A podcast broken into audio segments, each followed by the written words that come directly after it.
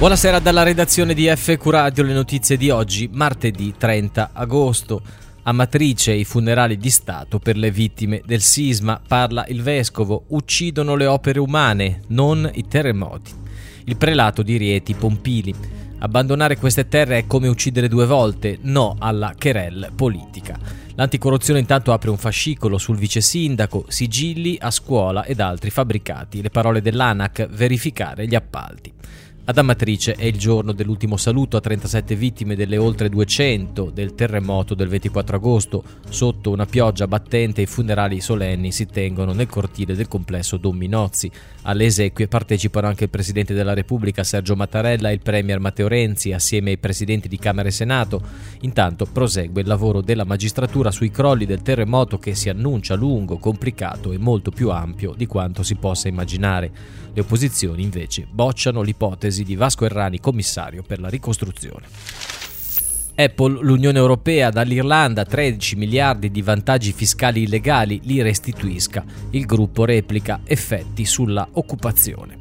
L'accordo con Dublino, stando alle indagini della Commissione, ha permesso al gruppo di pagare aliquote bassissime tra lo 0,05 e l'1% sui profitti realizzati nell'intera Unione Europea. La commissaria alla concorrenza Vestager dice non è una multa, sono tasse non pagate.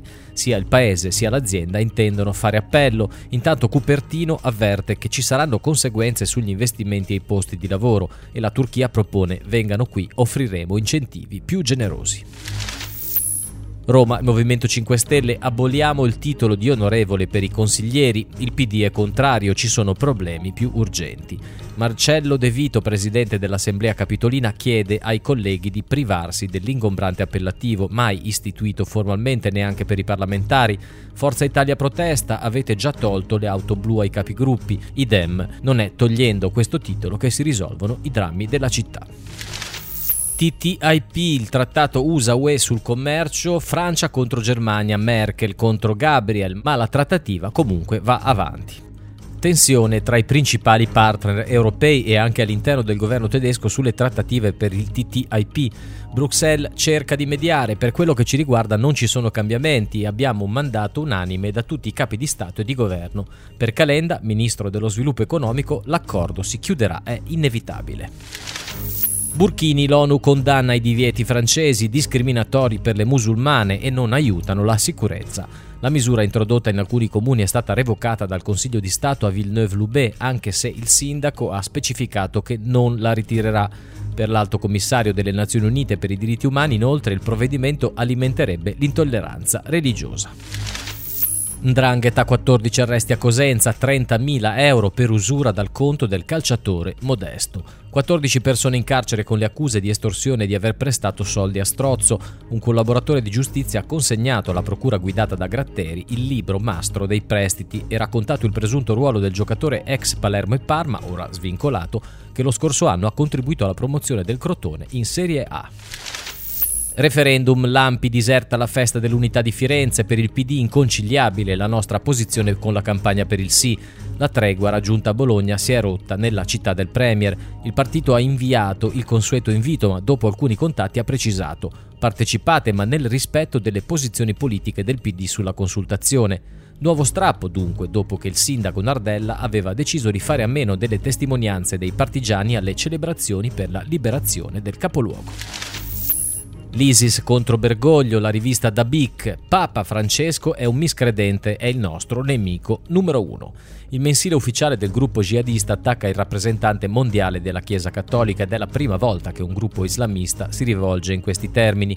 Il pontefice viene accusato anche di difendere i gay, l'omosessualità è immorale e di ricercare il dialogo con l'Islam moderato. Somalia, un kamikaze con autobomba contro l'albergo dei diplomatici a Mogadiscio, 26 morti, 50 feriti, Al-Shabaab rivendica. Coinvolti anche tre ministri e diversi parlamentari, nell'hotel Sil, frequentato spesso da capi di Stato stranieri in visita, era in corso un incontro tra esponenti del governo somalo e membri della società civile. Il gruppo di matrice islamista legato ad Al-Qaeda ha subito rivendicato la strage. Le parti della struttura colpite sono completamente distrutte.